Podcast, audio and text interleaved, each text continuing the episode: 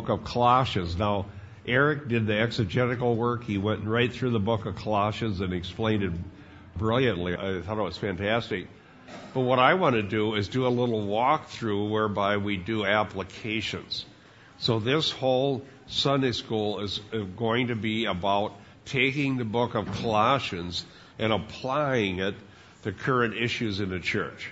Okay, so it's all about applications. So all the discussion, whatever you want to bring forth, I welcome it. Okay, so let's begin with prayer. Heavenly Father, we thank you for this morning to gather together with your precious flock that you bought with your blood. Thank you for everyone you've added to the church. We're delighted to be brothers and sisters adopted into the family of God. And Lord, we want to take your word and apply it. We want to understand what you said and know how it helps us in the issues that are facing us as Christians in this day that we live in. And we pray that you give us wisdom and understanding. In Jesus' name, amen. Okay, I want to start with the Christ hymn, as it's called. There's a section in Colossians 1 that's about the supremacy and sufficiency of Christ. And one of the things that is absolutely essential for Christian theology is the doctrine of Christ. And Christ is so important, Paul can call the gospel preaching Christ. So let's see what Paul says about the person and work of Christ, which begins in Colossians 1 and verse 13. For he rescued us from the domain of darkness and transferred us to the kingdom of his beloved Son. Stop right there. Here is what we need to know about spiritual warfare, and we're going to talk about that today. We've been rescued and transferred, and we're in a different domain. Those who are lost are in the domain of darkness. Those who are saved are in the domain of Christ. And if we only knew that, there would be an awful lot of people writing books that would go right out of business. And there are so many people who suggest that Christians are under the power of Satan, and they need to have some special technique or spiritual technology in order to get themselves out of that situation. As soon as you have that sort of worldview, and we'll talk about that in Colossians 2, but as soon as you have that sort of worldview, that, okay, there are these, I don't doubt the spirits are there, or Satan is there, or principalities and powers are there, no doubt. But as soon as you think you need to know secret information about such things in order to navigate yourself through the spirit world, what you end up with 100% of the time, without fail, is a class of people that the world calls shamans. All right? In Christianity, deliverance counselors are shamans and witch doctors. And they claim to have secret knowledge about the spirit world that you need, otherwise bad things are going to happen to you. I've been talking about this for years. I've been writing about this for years. And I'm absolutely frustrated that the church will not listen. They keep going back to the shamans. Now, these people like Bob Larson or what have you would deny that they're shamans, but that's exactly what they are. Because we don't know what these spirits are doing or what they look like or what their names are or whatever that we think we need to know. And I have to confess that I used to be one of those shamans. I got delivered from deliverance ministry in 1980. Okay. And I can't claim it's because of any great intelligence on my part. It was just a matter of finally being totally frustrated. All the things that we thought we were going to do, it just didn't happen. The people had the same problems, and it was just a merry-go-round. And I finally cried out to the Lord, which I should have done 5 years earlier. And I found the passage, 2 Timothy 2, 24 through 26, that delivered me from what I was doing. And it said there that the servant of the Lord must not strive, but be gentle, apt to teach, patient, and so on. And just teach, and if God grants people repentance, they'll be recovered from the snare of Satan.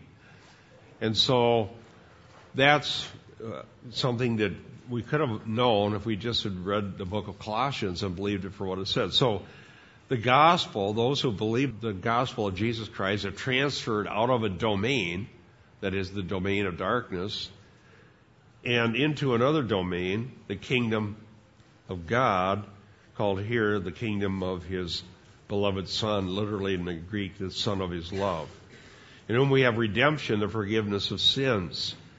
That's an issue that will be central to the book of Colossians. Our problem, dear beloved brothers and sisters in Christ, is not the existence of spirits or principalities and powers or Satan or stoichia, as we talked about if you were in Eric's class, but our problem is our own sin against God. And the one angle Satan has to attack us, he's the accuser of the brethren, is our own sin against God.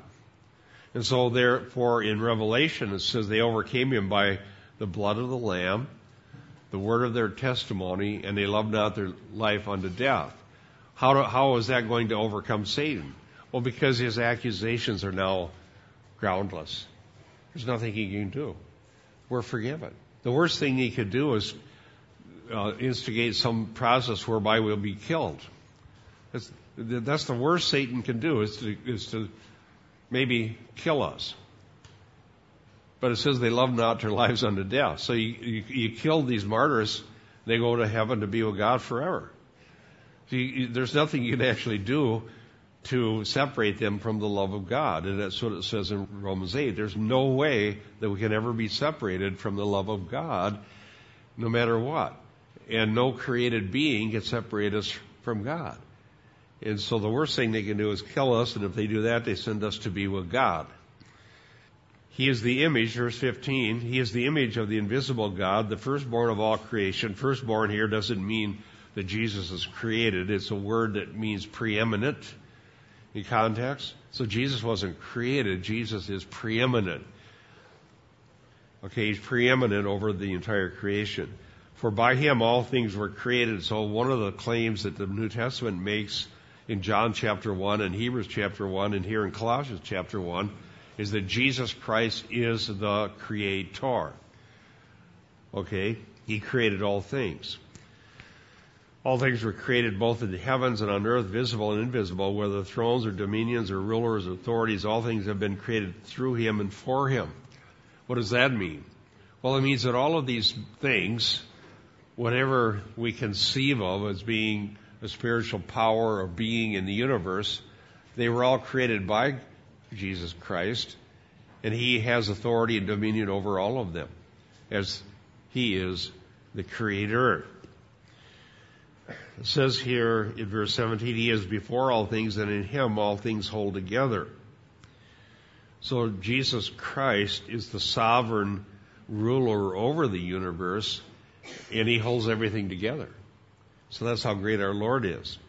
He's also the head of the body of the church, and he is the beginning, the firstborn from the dead, so that he himself will come to have first place in everything. Verse 19.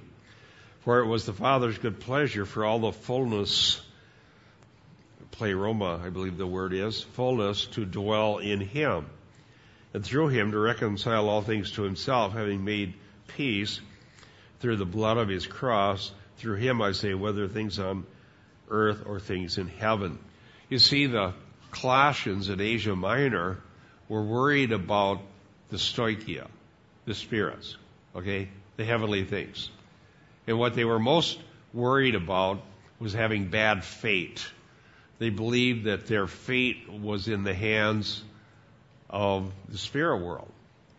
And they had a class of people in their world that tried to mediate between the spirits and the people. And so they had amulets, incantations, different techniques to try to scare off the bad fate and the bad spirits. All of the pagan world believes in spirits, okay? There's no such thing as a pagan tribal society that's materialist. Do you know what I mean? In other words, that there's no such thing as spirits. Everything is just what it is. It's all atoms and molecules and so on. That was the secular humanism arose in Western civilization, but in paganism, secular humanism isn't really known. They all believe in spirits. Why do all the pagan tribes believe in spirits? Because the spirits exist, and they know it, okay? And so they have their witch doctors and their shamans and their people that try to mediate between the ordinary people and the spirit world. And they have their techniques that may or may not work to try to ward off the bad fate that would be caused by the spirits. Now, the thing I try to tell Christians, and it's amazing, after all of these years, I can't remember what year it was I first wrote an article about this. I get more emails about spirits than just about anything else. I get more phone calls about spirits than just about anything else. And even when they read my article where I talk about how the fact that I used to be in the deliverance ministry and how I got out of it and why it doesn't work, I still get calls from people and they say, maybe you can help me, I've got spirits. Well, didn't you read the article? They call me because they know that they have spirits. And then patiently I try to explain to them the gospel and how Christ delivers us.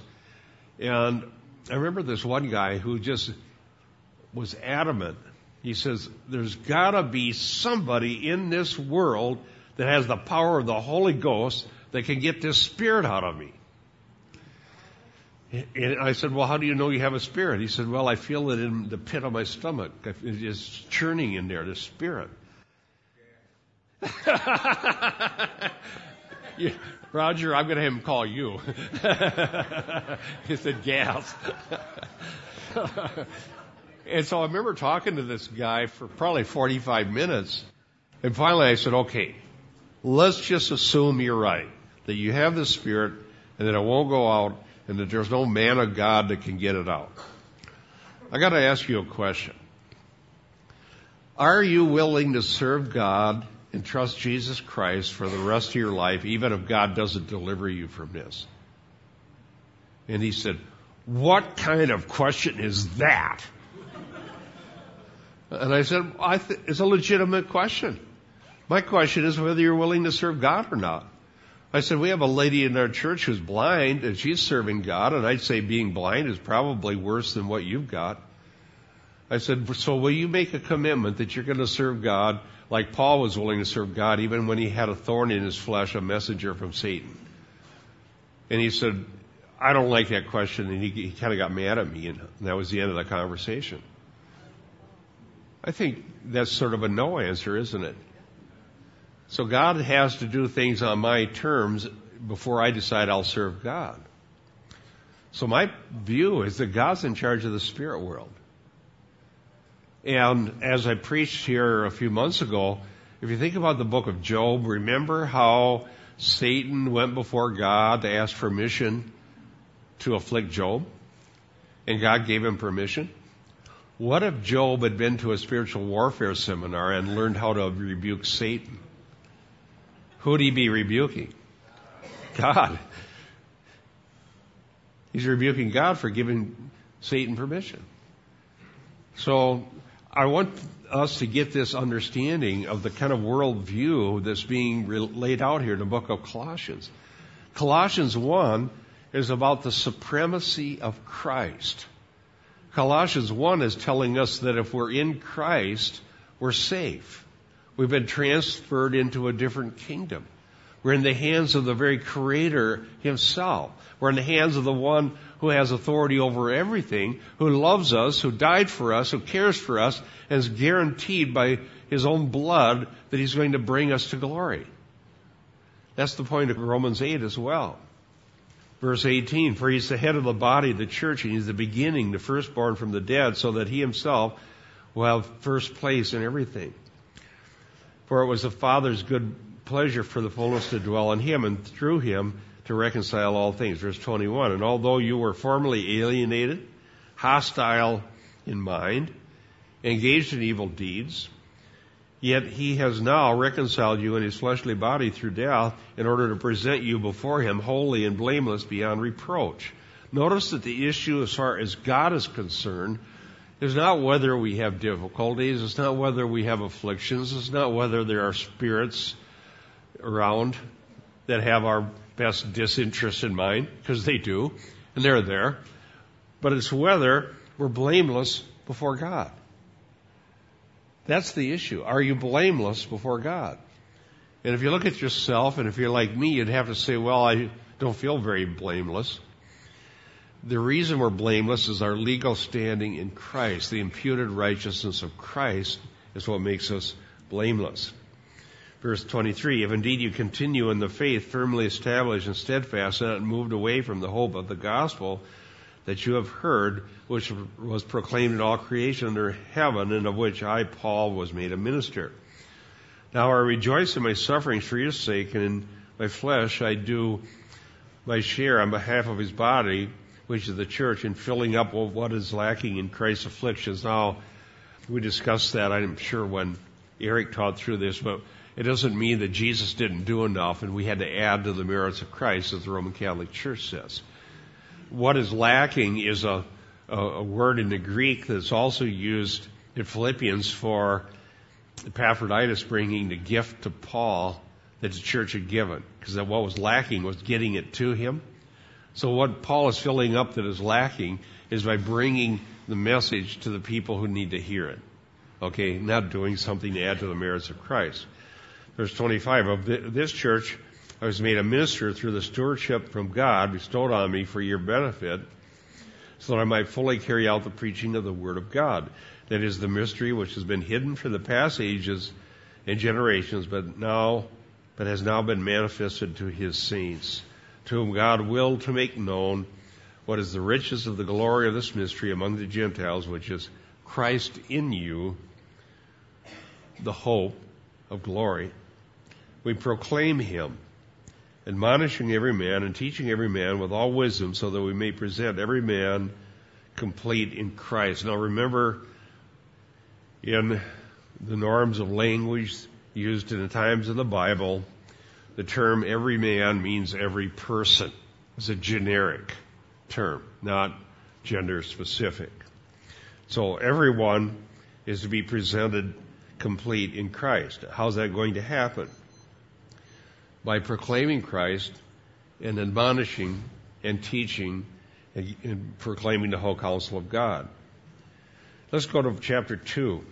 For I want you to know how great a struggle I have on your behalf, and for those who are at Laodicea, and for all those who have not personally seen my face, that their hearts may be encouraged, having been knit together in love, attaining to all the wealth that comes from the full assurance of understanding, resulting in a true knowledge of God's mystery, that is Christ himself.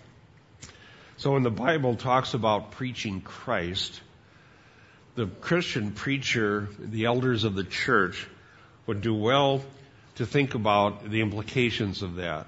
We are called to preach Christ. Remember, Paul says we preach not ourselves. The worst sermon topic a pastor has ever come up with is self. Okay. Unworthy topic. We're to preach Christ. And what does that mean? Well, people should constantly be having put before them the person and work of the Lord Jesus Christ, who he is, what he did, why they need him, and what he expects of them. Continually, we should be hearing about Christ, and we should be having our minds focused on Christ. We should hear about the cross. We should hear about redemption. We should hear about the resurrection. We should hear about Christ's session in heaven at the right hand of God as our interceding for us. And the fact that Christ is coming to return bodily for his own church. All of these things should be the center focus of the church. And that's how we have unity. It says that their hearts may be encouraged, having been knit together in love. How does that happen? Well, through preaching Christ. People are talking about unity, and they're misinterpreting what unity means. I get emails and letters and phone calls about this matter, where individuals go to the pastors of their churches and ask the pastor to preach Christ. If they ask me what to do, they say, well, our church is going seeker sensitive, or our church is going into entertainment, or our church is doing this, or our church is doing that. What should I do? I said, go to your pastor and ask him to preach Christ. Then you better be ready to explain to him what that means. Okay? Because it's not for sure that he understands it. And what they get for an answer when they ask their own pastor to preach Christ is he says, well, maybe you'd be happier in a different church. You might as well say, no, I won't preach Christ. So then what are you doing in the ministry? Resign. Go sell TVs. There's got to be something better to do with your time if you don't want to preach Christ. How in the world can you be called to preach the gospel but not called to preach Christ? Christ is the gospel. It's the gospel of Jesus Christ, as Paul says. And the unity, and the pastor would say to these people, you are an enemy of the unity of this church. Well, if preaching Christ causes disunity, you've got a problem. The unity of the church is Christ himself. And I guarantee you that a church that gathers around the means of grace, focused on the person of Jesus Christ, is going to be a unified church, because we're unified in the gospel. That's how where unity comes from. It doesn't come from heavy-handed, authoritative person saying, you do what I tell you. It comes from Christ, in whom, verse 3, are hidden all the treasures of wisdom and knowledge. I say this so that no one will delude you with persuasive argument. For even though I'm absent in body, nevertheless, I'm with you in spirit, rejoicing to see your good discipline and the stability of your faith in Christ. Therefore, look at verse 6, Colossians 2:6. Therefore, as you have received Christ Jesus the Lord, so walk in him. As you received him, so walk in him. Let me make an application to that. This Sunday school is all about application. You don't begin your Christian life on one basis and then proceed on a different one. That's a huge error. It's one that I made in my life that wasted 10 years, literally 10 years wasted. No, it wasn't wasted, because in God's providence I learned what not to do. Okay, sometimes we learn from our mistakes. But I was under the idea as a new Christian, immediately after I became converted, I started getting drawn to the deeper life movement. All right?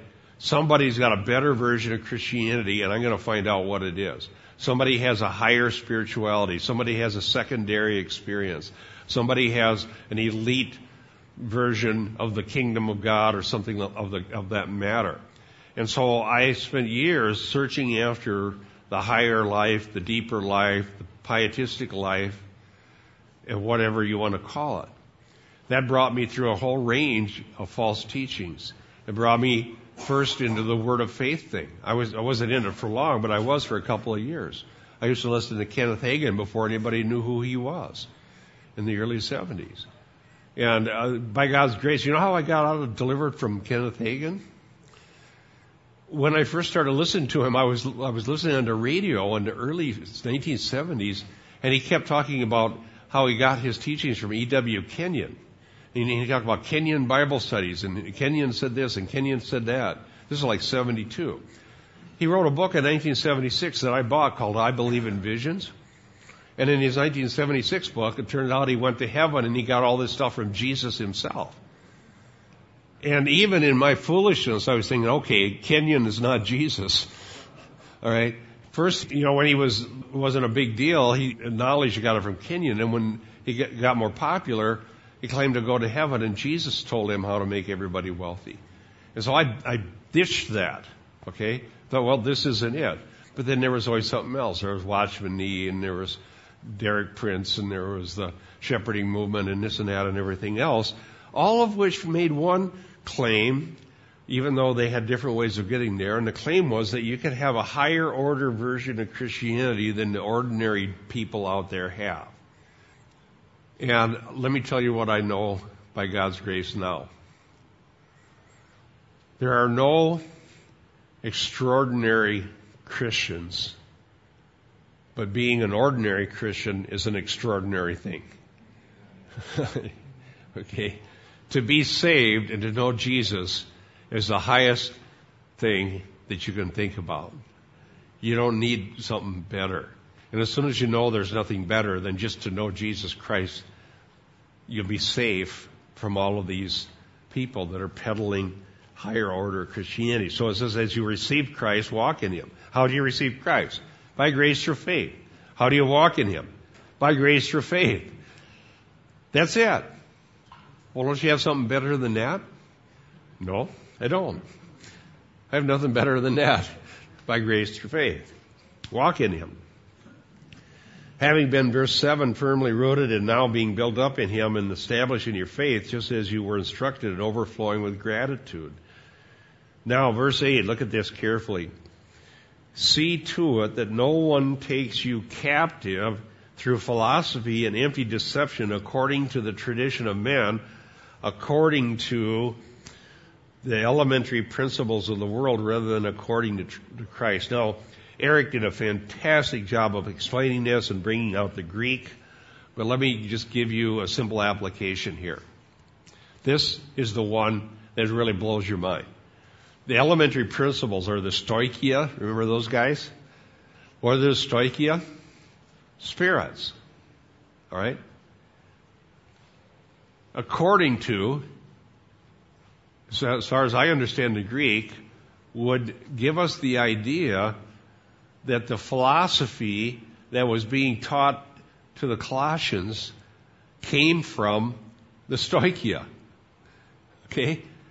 So there are spirits out there, and these spirits are teaching doctrines. Remember Paul talked about doctrines of demons? Doctrines of demons? And here is the amazing thing. One article I wrote, I called it the confidence game, or the way the spirits control people. The spirits teach a doctrine that purports to deliver people from the spirits. Okay? All right? And so you listen to the doctrine of the spirits, the stoicheia, and they say you need to do this and this and this to get rid of the spirits. Now the spirits are playing both ends of the game. Okay?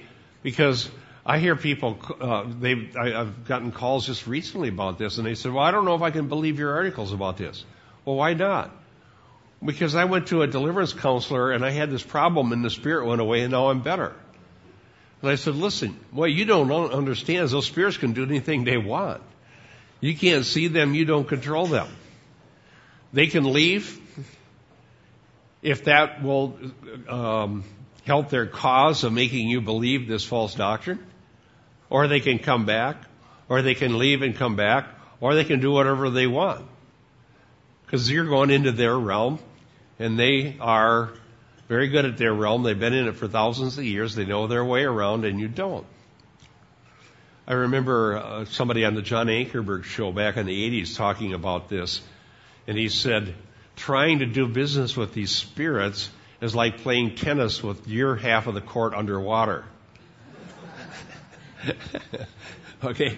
They know their way around. You don't. So the only thing that you can really do is depend on Christ and let Him take care of that realm. Trust in the finished work of Christ, and don't listen to the philosophy that was actually taught by the stoicheia. The stoicheia are willing to teach you a philosophy that purports to defeat the stoicheia. Why? Because it's in their best interest to do it that way, in your best disinterest. According to the stoicheia of the world, rather than according to Christ. Verse 9, for in Him all the fullness of deity dwells in bodily form, and in Him you have been made complete. Why is Paul telling them they've been made complete? So that they won't think they need something else. It's the something else that gets us into trouble. It's the something else that the religious leaders peddle. That's how they sell their books. That's how they get people to watch them on TV. That's how they get people to send them money. It's the something else that's the problem. Now, if all that's being offered is the finished work of Christ, then that's good. but watch out for the something else. You made complete. He's the head over all rule and authority. What's the implication? I'm just making applications today. Eric did a teaching. I'm just doing the applications, all right? In him you've been made complete. Why is that important? Because if Christ is the head over all rule and authority, and if you're complete in Christ, what does that mean about you? Yeah, you're not under all rule and authority. You're under Christ. So you don't need anything more. That's all you need, is to have Christ. That's everything. I wish somebody, you know what, it's all my fault. I'll tell you, it was my fault that I wasted 10 years. And I can't even say I wish somebody would have warned me, because somebody did. Let me tell you a story. You may have heard this before. I was sitting in Bible college in 1974. I was in a class. Reverend Wesley Smith was the teacher. He was my favorite teacher in Bible college. He knew the Bible. He was a brilliant Bible scholar. But he saw me carrying around Spiritual Man by Watchman Nee, and he heard me talking, and he could see this stuff percolating in my heart and my mind about being a higher-order Christian. And Reverend Smith said, Bob, I got a challenge for you. He said this right in class. I got a challenge for you. I want you, because I had 2 years of Greek, he said, I want you to go get Colossians 2 from the Greek, translate it, and come back and tell me what it means. Colossians chapter 2. I said, okay, because I was brassy. I thought I could do anything, right? So I went and got out all the helps in the Greek and the commentaries, and I'm going through Colossians 2. I couldn't figure it out. There were all these words in the Greek there that are used in some sort of a way that even the scholars back in 1974 didn't understand. Mbachuan, Eric explained all of this. A guy by the name of Clinton Arnold eventually wrote a book that just totally explained the terminology in Colossians 2, but that hadn't been written in 1974.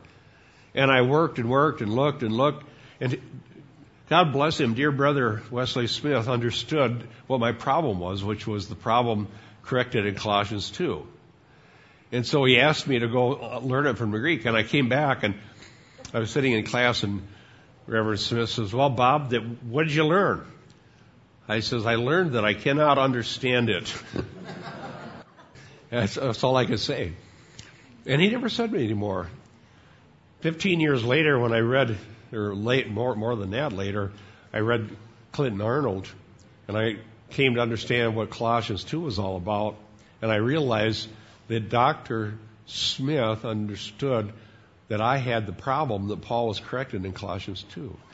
And I was able to look him up, to get a hold of him, and I wrote him a letter, and I said, Reverend Smith, I'm so sorry that I wouldn't listen to you like I should have when I was a young man, but I want to thank God for you that you're willing to point me in the right direction.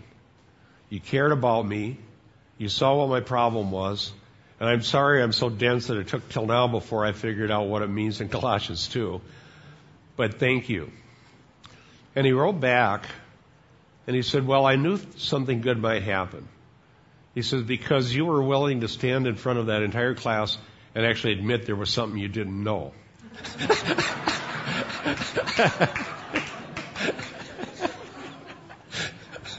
So it was a minor victory.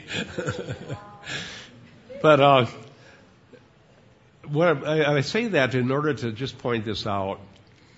Many of you, I've talked to, many of you, and you express frustration with the fact that you have friends and family that you're trying to point to the truth of the gospel, and they're deceived, and they don't want to listen, and they're listening to false teachers, and they're listening to TV preachers that aren't right on, and you're frustrated, and you're looking for better tools. How can I do this? How can I explain to them? Maybe I'm not saying it well enough. I want you to know this. Be encouraged. You never know the future. And it's worth telling somebody the truth now, even if they won't listen now. Because somebody told me the truth, and when 10 years or 15 years later it sunk in, I remembered who that was, and I was willing to thank him. Thank you, Reverend Wesley Smith. I love you. You cared about me when I was a stupid kid, thought he had all the answers. So maybe God is going to use you in the same way. So here I was studying Colossians 2, and I couldn't understand it. Verse 11, and in him you were circumcised with a circumcision made without hands in the removal of the body of the flesh by the circumcision of Christ. What sort of circumcision is he talking about here?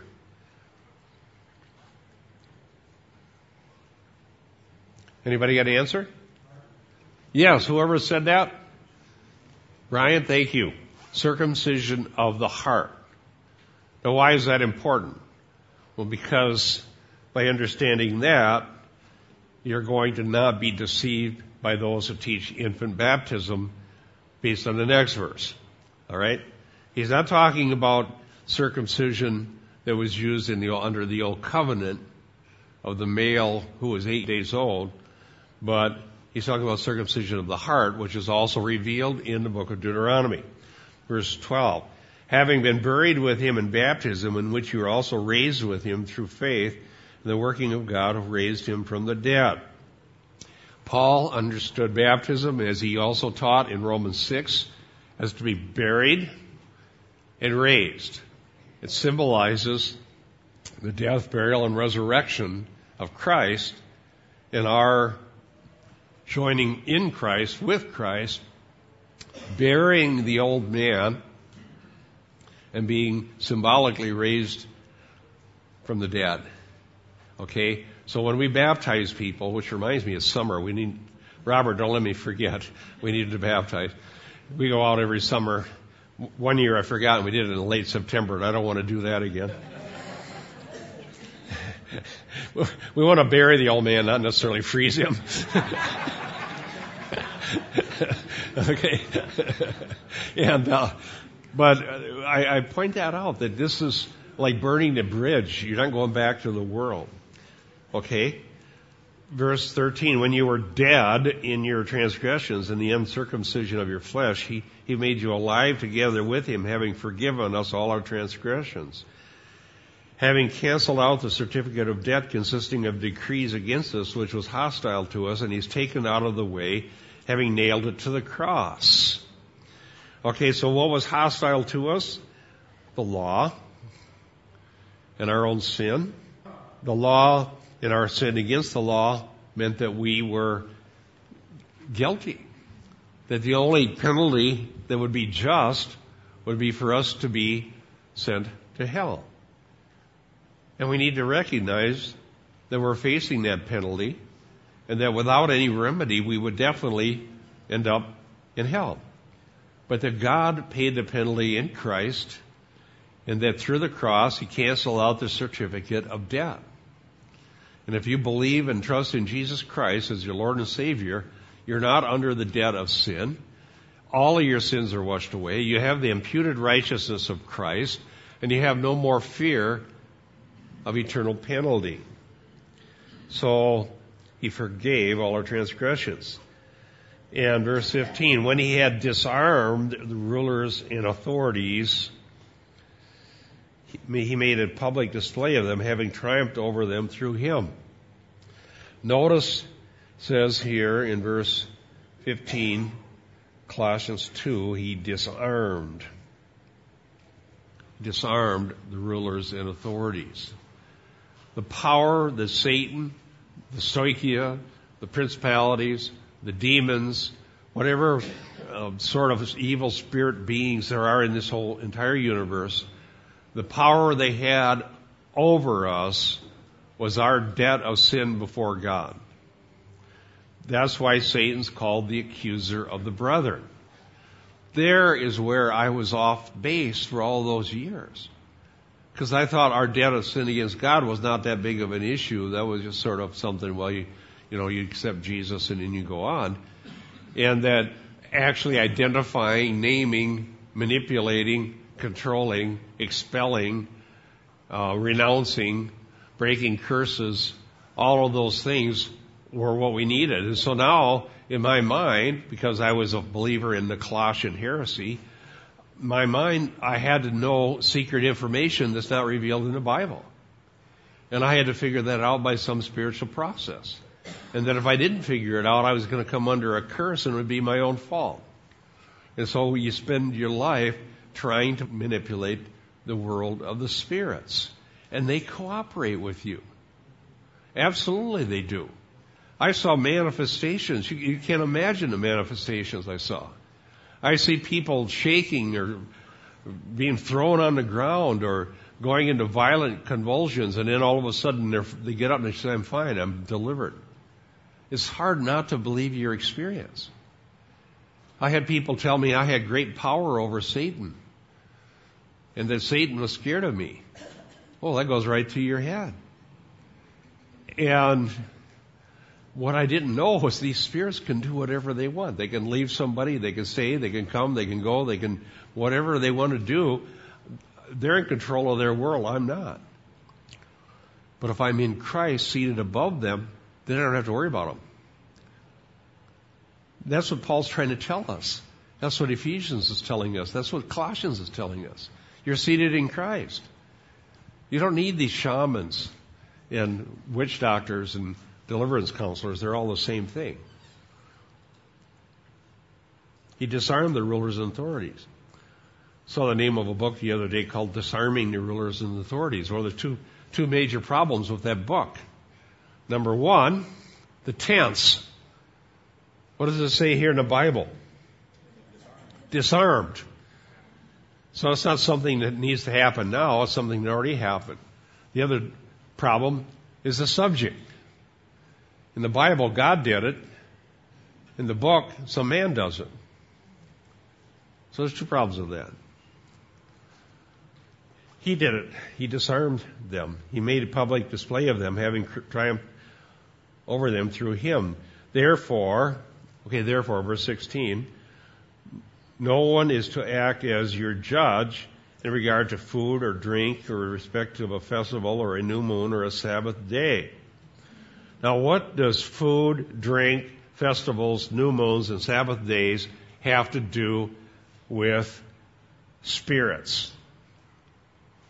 Yes. There's a doctrine called the doctrine of correspondences. And for many thousands of years, man has tried to reach God through nature. And by corresponding parts of the human body to planets, to plants, to rocks, to all sorts of things, man thinks that he is able to interface with God. Well, the same with spirits. For instance, the Catholic Church, they pray to the angels or the Archangel Michael or Mary or some other deity, and that's a spirit masquerading as whatever, because it's not Christ. So and the word for this whole mess is called the Great Chain of Being. Yes. Okay, so you know about that. Yeah, I know about the Great Chain of Being. Absolutely. All right. The most popular religion, thank you, Bill. That was well said. The most popular religion in the world has always been paganism, okay? And within the supposed monotheistic religions, there's always paganism masquerading underneath of it. With the Jewish religion, you have Kabbalah, which is paganism, and you have paganism in Islam, and you have paganism in Christianity. Paganism is human beings' attachment to the Mother Earth, the goddess, or whatever. Paganism gets its information from not revealed source like God's infallible prophets, but handed down through traditions of man. Okay? It comes from the Stoichia. I'm going to write my next article about how the fact that fascism, the religion of fascism, was paganism. Okay? There's this idea of attachment to Mother Earth, the organic, the folkish. It was called Volkisch in German, which roughly translated as folkish. And it was a reaction against the Industrial Revolution, against the Enlightenment, against rationalism.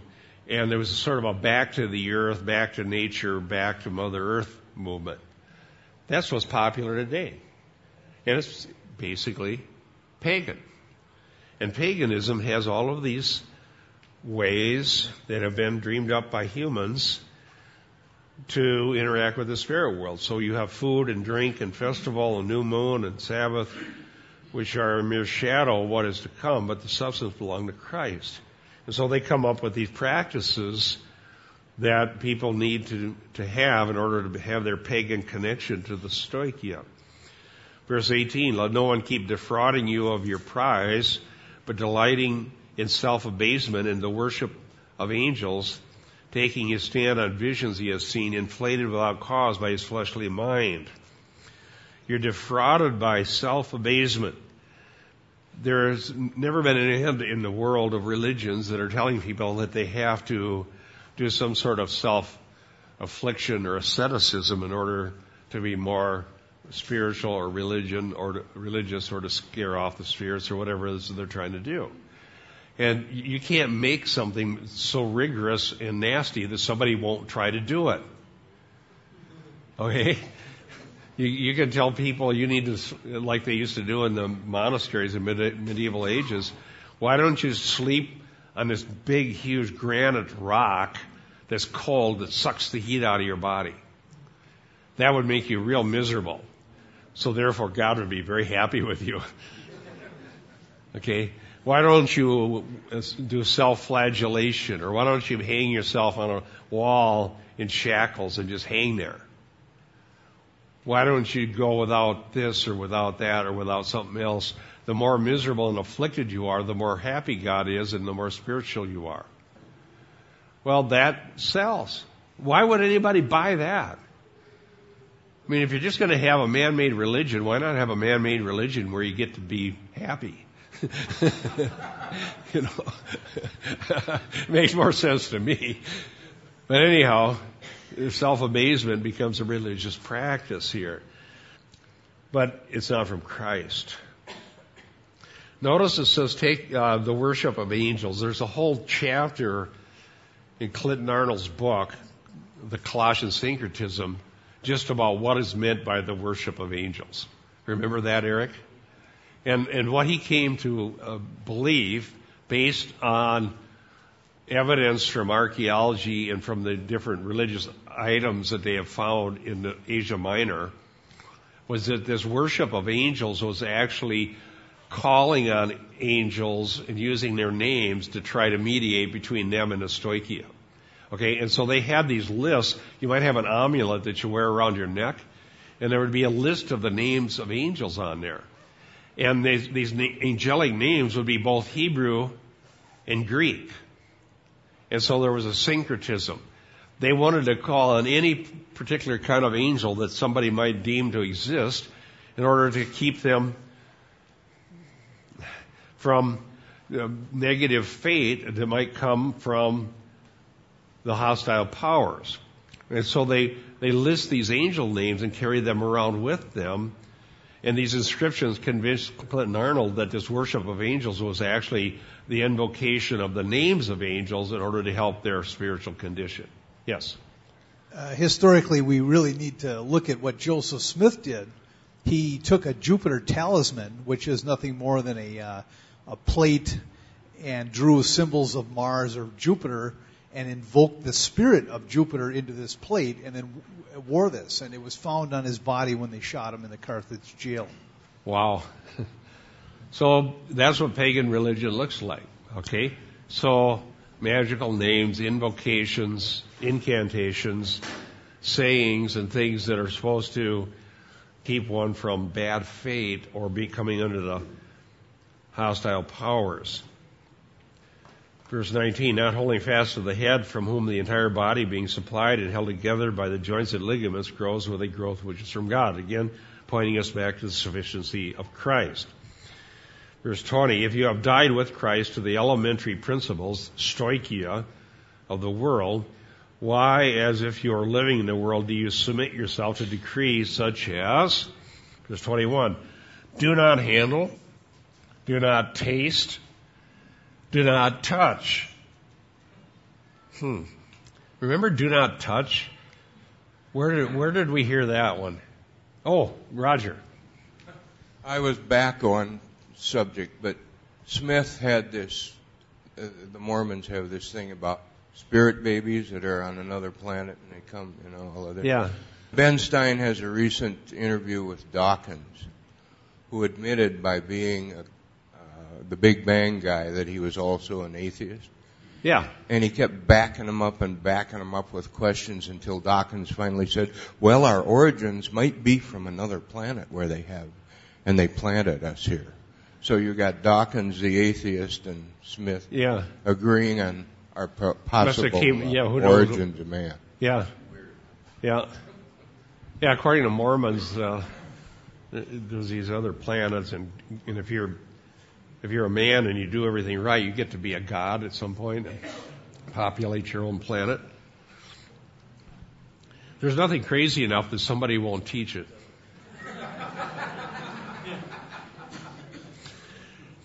Do not handle, do not taste, do not touch.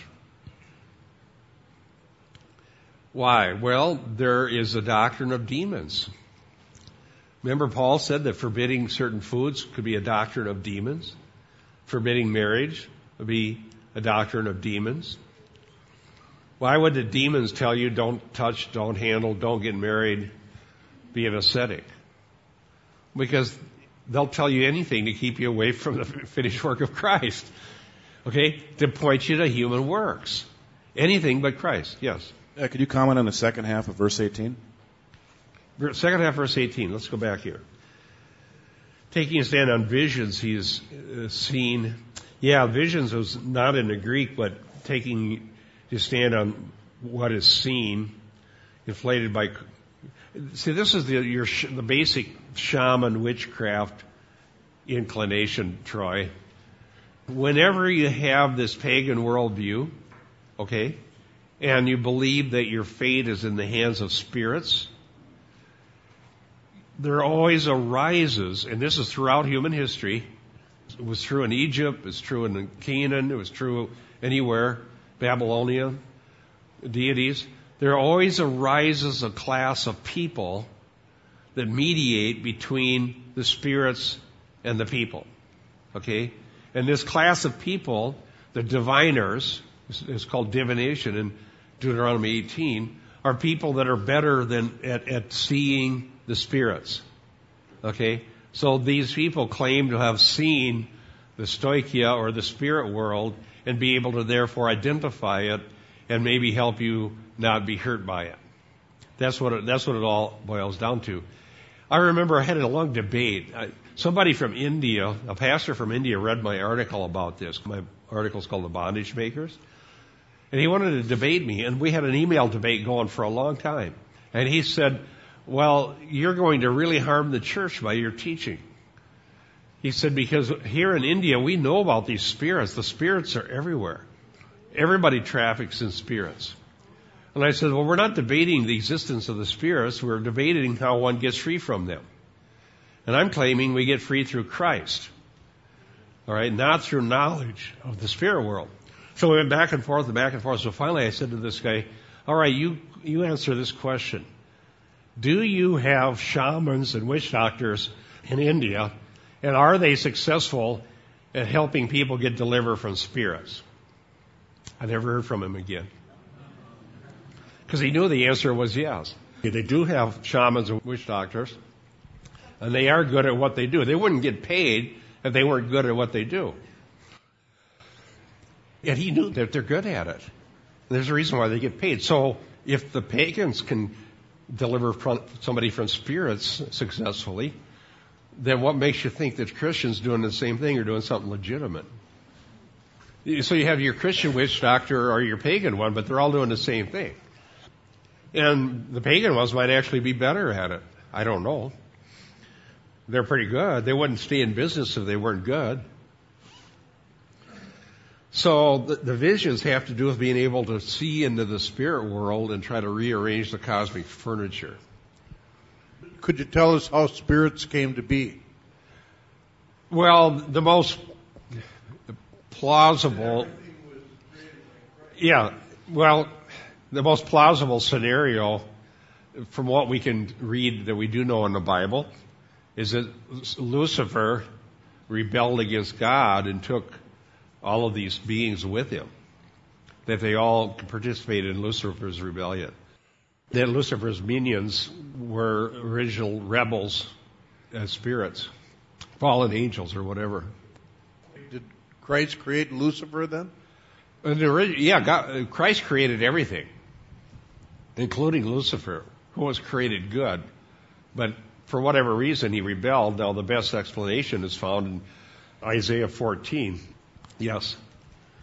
I guess I want to make a comment on the statement that you made. You said that you had wasted these 10 years in these other movements. Well, I don't think that was wasted, because who better to teach us about those things as somebody that came from within, as opposed to somebody pointing from the without and criticizing. So once you came to the solas, that is from here to eternity. Amen. Thank you. My wife told me the same thing, because I was lamenting one time. I was looking at John MacArthur and his ministry, and I was thinking, there's a guy who hit the ground running. He knew what to do, 20-some years old. He knew where to go. He knew what to believe. He knew what to study. He knew what to teach. And here, during that same period of my life, I was wasting it. I told that to my wife, Sam. And she said, no, you did not waste it. In God's providence, He chose to use that so that you can warn everybody else about these things. So that doesn't excuse me, but it gives me some comfort. Okay. I still would think, if you're a young person, I would take the John MacArthur route. I'd hit the ground running, going in the right direction. Okay, we're just about done here. I want to talk about, let's go jump to verse 23. I absolutely have to talk about this. These are matters which have, to be sure, the appearance of wisdom in self-made religion and self-abasement and severe treatment of the body, but are of no value against fleshly indulgence. You know what? You can't beat the flesh out of yourself. You can't starve it out. You can't impoverish it. You can take an oath of poverty, an oath of obedience. What are the three oaths that the monks take? Poverty, obedience, celibacy, abstinence, or whatever. Okay? It won't do any good. It won't make you more spiritual. It won't make you closer to God. You're going to go through all of that misery, and what you get out of it? Nothing. Bad deal, right? Self-made religion. Look at that term. Self-made religion. That is important. When I debate people that are mystics, they say, well, how do you know that I can't get closer to God by solitude and silence and taking oaths and doing all these things that I do? And my answer is, did Christ give you a promise that if you do those things, you'd get closer to God? Yes or no? And the answer is no. I said, so then what you have is self-made religion. Okay? Self-made religion can't make you closer to God. Whatever Christ told us to do, if we do it in faith, He promises to honor that. Dear ones, we preach the gospel, we pray together, we fellowship together, we have the Lord's Supper, which we're going to have today. We come to God and we do the things that He told us to do, and we believe He's going to honor His promises. Because we're placing our faith in the promises of God, not on man-made religion. So be comforted. I want to share this with you. The reason I want to make this application today from Colossians is be comforted. You are complete in Christ. If you walk in Him in the same manner that you received Him, that's all He's asking of you. Be comforted. He loves you. He cares for you. He has you in His hands. He's not going to let you go, and that'll take you all the way to eternity. He'll take you home, and you'll be with Jesus forever and ever, worshiping Him and loving Him. So that's the comfort of the gospel of Jesus Christ. Sorry, I went a couple of minutes late. Thank you for gathering together with us today. God bless you. All right, thank you.